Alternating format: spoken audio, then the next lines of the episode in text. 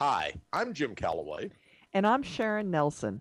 This is the 38th edition of the Digital Edge, Lawyers and Technology.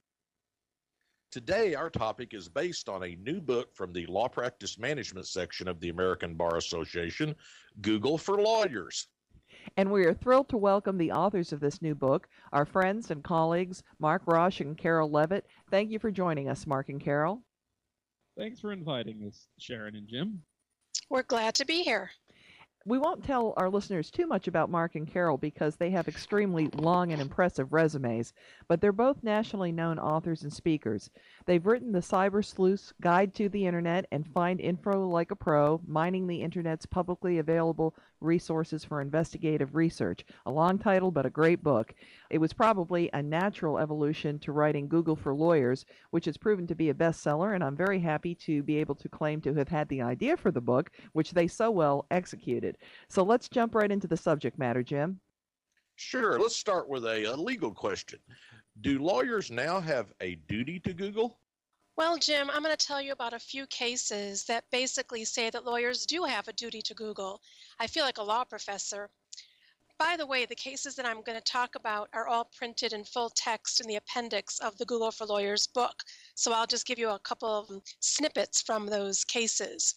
You know, as far back as 1995, some judges were recognizing that the information on the Internet was very valuable. We have a Seventh Circuit case, and this case was Whirlpool Financial versus GN Holdings, and it was a securities fraud case. And the judge said that the non-disclosure of enacted or pending legislation and any information about industry-wide trends is really not a basis for a securities fraud claim anymore, because the information was in the public domain and accessible to the plaintiff. The judge specifically referred to the superhighway and said that as long as the information is there, then this is not going to be a good basis for your securities fraud claim.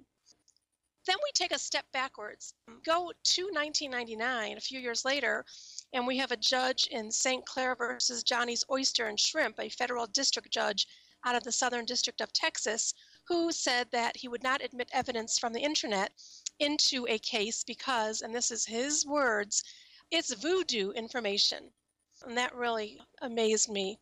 Well, then we go a little bit forward into 2005, and we have a few cases where the judges not only infer that lawyers have a duty to Google, but the judges themselves are actually doing the Googling. And I'll just give you an example. Munster versus Gross, an Indiana case.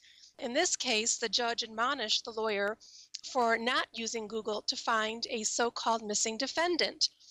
The lawyer said, I Googled him and I found 2 different addresses and phone numbers that you did not find. And I also found his mother's obituary, which listed numerous relatives, all of whom you could have possibly contacted if you were really trying to find this defendant. And so the case was dismissed.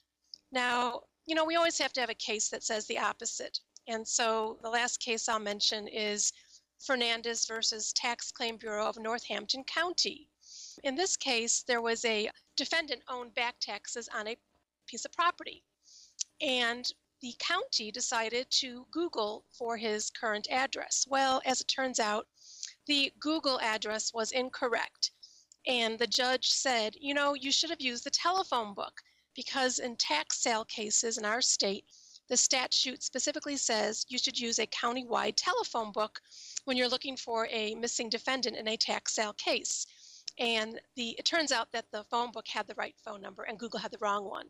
So I think the bottom line is that, you know, lawyers really do have to use the Internet for due diligence, but they also have to remember that not everything's on the web.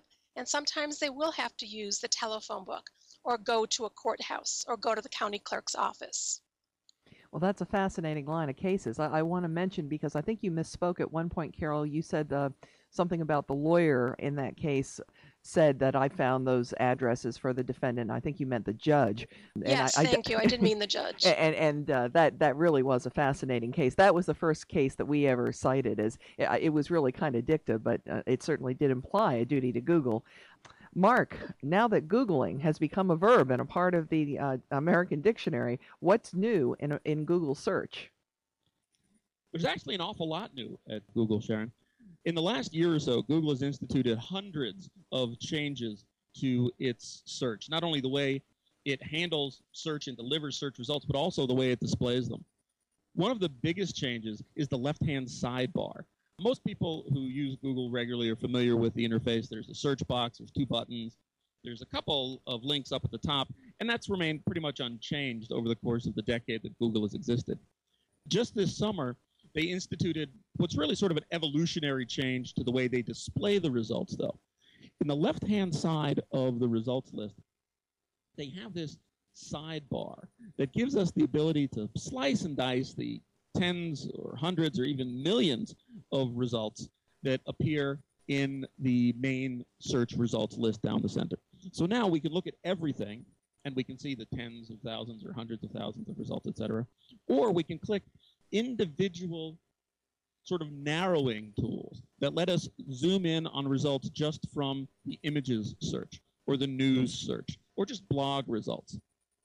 We've always had that ability, but now Google gives us an easy way to access them directly from the search results. One of the other things that Google gave us in the sidebar is the ability to access updates. Updates are a not very descriptive label for a very interesting and really evolutionary step in search engine search. Updates are the closest thing that we have now to real-time search on the internet.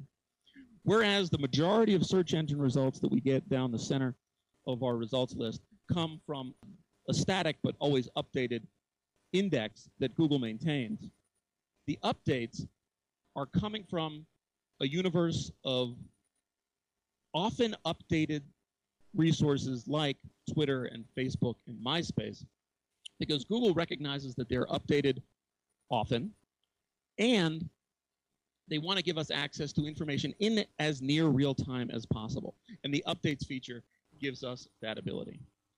One of the other tools that Google has introduced is Google Instant. Google Instant takes the predictive typing of the search box one step further. So now, in addition to suggesting the most popular search terms for the words or phrases that you're typing into the search box, Google takes it one step further, and it not only displays those suggestions, but also displays the search results for the first suggestion on its list. Google Instant is so new that it's unfortunately not included in the Google for Lawyers book, but we are tracking those kinds of new tools and features that Google introduces on a blog that we're maintaining at netforlawyers.com/blog. All of the new features and functions introduced by Google will be discussed in the blog and tagged with the name of the book so that they're easy to find all in one place. Most people are familiar with Google's ability to return general information on a wide array of topics. But how can lawyers, ever conscious of their time, use it to return more specific types of information? Jim, that's a great question. I think the Google homepage looks deceptively simple. There's just a box and you start typing words in. But what we like to tell lawyers at our seminars and also in the Google for Lawyers book is they should click on the advanced search link. When they do that, they'll find a search menu that allows them to limit their search results to very specific types of information. Let me give you an example. You could be doing some research about an expert. And let's say you wanted to see if that expert had ever put a PowerPoint presentation online. Maybe he was at a conference and the conference coordinator put the PowerPoint online, or maybe the expert did it himself. So if I go to the advanced search page, I can actually limit my search to a specific type of file result. So I could type in the expert's name, and then I could say, just show me his PowerPoint presentations. Mark and I have used this very often when we're trying to get background information on expert witnesses. Sometimes you'll find something in their PowerPoint presentation that might help you discredit them, for instance, or if it's your own expert, it might be really useful for you to have information about what they're saying in public before you start using them as an expert. You can also limit your searches to Word documents or just Excel spreadsheets. Excel spreadsheets are a great way to find all kinds of information that we kind of call orphan documents. A lot of times companies will put something online in an Excel spreadsheet and they don't really mean for other people to see it, for the public to see it. So they'll give it a long URL And really, it's just meant for some internal use or maybe for some salespeople, and they'll give them that link. But Google finds that orphan document. And so the way for us to find the orphan documents would be to go to the advanced search page, limit our search to Excel spreadsheets, and then put the name of the company, or actually put the company URL into the search within a site or domain box. And you might get all kinds of interesting information. I know Mark's done this a number of times, and he's come up with documents that include names of company employees, their email addresses, and other contact information. I did one recently for a government national lab and came up with an Excel spreadsheet that included names of people and their email addresses who had attended a conference at this national lab. If we actually go to the company's website and try to search for these documents, we don't find them. There is no link to them on the company's site. But because Google has found them, we can uncover them in this special way. And we go into a lot more detail in the book. So that's just sort of some of our examples of how to get specific types of information and information that you wouldn't even think would be available, but you can dig it up. Well, that sounds like fun. It sounds like detective work, which I think a lot of this book is about. Can you talk some more about the case law research at Google Scholar? Oh, sure. I forgot to mention that, just as far as other kinds of information. Google Scholar is maybe about a year old. And if you use Google Scholar, you can limit your search results to academic articles, theses, books, abstracts, and even court opinions and law review articles. So you would have to go to scholar.google.com to do this search. And I'll just give you a little bit of information about what's at Google Scholar. Now, some of the content at Google Scholar is not free, but the case law is free. What kind of case law is available? Well, U.S. state and appellate Supreme Court cases all the way back to 1950, U.S. federal district court cases, U.S. appellate court cases, tax cases, and bankruptcy court cases all the way back to 1923, and U.S. Supreme Court cases back to 1791. Now, when you're doing a Google Advanced Scholar search, you can limit your results to search legal opinions and journals, or you can limit your search to all U.S. federal courts, or you could limit your search to one or more state courts. So I could search all 50 states, I could search 6 states, just whatever it is that I need. And just real quickly, I know people always wonder, well, can I shepherdize for free at Google Scholar? And no, you can't. They do have a how this document has been cited and a cited by link. Now, these are Google's attempts to link you to cases that have mentioned your case, but there's no editorial treatment. There's no indication that this case has been reversed or overturned. You have to read the case and decide for yourself. Mark, what are some of your favorite hidden Google features? Jim, Google does a great job at hiding a lot of really useful features. And that's, sort of the impetus behind the Google for Lawyers book, is that there, and as Carol suggested, there's a lot more to Google than meets the eye. People who are familiar with the Google search interface have probably seen the row of links up at the top of the Google search page. But at the end of that row, there's a link labeled More. And it's actually a drop-down menu. And if we click on that, we get access to all sorts of more useful specific databases where we can access information like Google Finance or Google Scholar that Carol just talked about, or Google Translate. And then down at the bottom of the list, there's a link labeled Even More. So unless you have the time to dig behind More and Even More and find out what Even More is available, the Google book really tries to demystify all of those sort of secret and hidden search tools. One of my favorite is the Google News Archive. A lot of people are probably familiar with the Google News Search, which delivers 30 days of current news from sources around the world. But Google also maintains a searchable archive of news dating from more than 30 days to decades and sometimes hundreds of years into the past. But there's no link to access that archive search. The only way to access the archive is after you've run a search at news. If you look in that left-hand sidebar, one of the options to narrow your results by date is this archive search. It's not very easy to find. It's not very obvious what it is. One of the other hidden accessible right from the Google search box is the ability to use Google as a glossary. We can define nearly any term, a term of art, particularly in an area that we're not familiar with, just by typing in the instruction define. If we type the word define all in lowercase and then add a colon and then the word that we want to define after it, Google will return a list of definitions from a variety of different sources on the web. So now we don't have to have specialized medical dictionaries or construction term dictionaries or whatever the specialized dictionaries might be. We don't need to have them on our shelf. We can use Google to define those terms of art very quickly and move on with our reading or other research. Well, I'm going to take us out of order here and probably foul everybody up, but I want to get to one of the questions that we had talked about asking that's toward the end here.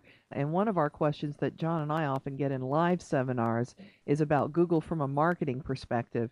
Lawyers are always asking, how can I get my firm's website on the first page of Google results? How would you guys answer that one? The best advice I can give anyone is to create a website that's actually about what you do and includes numerous keywords that what might be search terms that people would use when they're looking for a lawyer who does what you do. For example, if you're a family law attorney in Atlanta, Georgia, you're going to want to have a lot of pages on your website that talk about family law issues in Georgia and include those keywords. Include keywords for the cities where you have offices or where you can accept clients. Additionally, Google has advertising services that are available to any website owner. Google's AdWords service allows you, once you've created an account, to select keywords next to which you want your advertisement to appear. The Google AdWords service is sort of the essence of free market economy at work, because you are going to bid how much you are willing to pay each time someone clicks on that ad and goes to your website. Now, there's no guarantee that they're going to hire you when they get to your website, but the more you bid, generally, the higher your ad will appear on that list. So you can guarantee yourself placement on the first page by outbidding other advertisers for the same keywords. The free market essence comes into play because anyone can create an account and anyone can bid as much as they'd like. Bidding starts at $0.05, but for very, very popular keywords in large markets like personal injury attorney in Los Angeles or New York, bids for those can be over $75 or $80 per click. Now, Google's not setting that budget. It's the individual lawyers who are advertising who set those budgets. And you can target your ads to only appear in a certain state or a certain city, depending on where you live. Google also gives you the ability to set a daily or weekly or monthly budget. So based on how much you've bid to click, you can decide how much you're willing to spend, so there's no big surprise at the end of the month when you get your bill. Well, I think, Jim, we might have time for one more quick question and answer. Do you want to pick out what looks like your favorite from the list we had? Well, sure. I wanted to ask a little bit for one of you to talk about Google Voice and the new telephone calling service that Google has. Google Voice is a very powerful telephone calling and call management and voicemail management system. It gives anyone really, but lawyers in particular, the ability to control and manage the incoming flow of their phone calls very easily. There's one attorney in Massachusetts who gave me an example of how she was able to use Google Voice to remain available to her clients regardless of the time of day. Google Voice gives you the ability to forward incoming phone calls to multiple phones simultaneously. So when you sign up for a Google Voice account, you can select a new Google Voice telephone number. And when people call that phone number, you can dictate which of your existing phones the call will ring on. This attorney in particular registered her office phone, her home phone, and her cell phone. By having the caller ID of her Google Voice number appear on her cell phone rather than the caller's actual phone number, she could immediately recognize an incoming work call on her cell phone. So she could answer the phone accordingly, knowing that it was a business call. She no longer had to maintain a separate personal and business cell phone because now she could identify the calls as they come in. Google Voice Also gives users very powerful voicemail management technology. If someone calls your Google Voice number and they're leaving you a message, you can opt to have that message automatically transcribed and sent to you as an email attachment or as a text message. Or you can opt to have the audio of that voicemail message sent to you as an email attachment. It makes it very easy to access and locate the information that people are leaving you in voicemail messages in new and interesting ways. And Mark, that's free, isn't it? Google Voice is completely free. That's really neat. Well, Mark and Carol, you have certainly given the folks a lot of interesting and useful information in this podcast. Congratulations on the early success of your book, and thank you very much for joining us. Thank you. It was a pleasure. Thanks for having me. And that's all, folks, for this edition of The Digital Edge, Lawyers and Technology. Thanks for joining us. Goodbye, Miss Sharon. Happy trails, cowboy.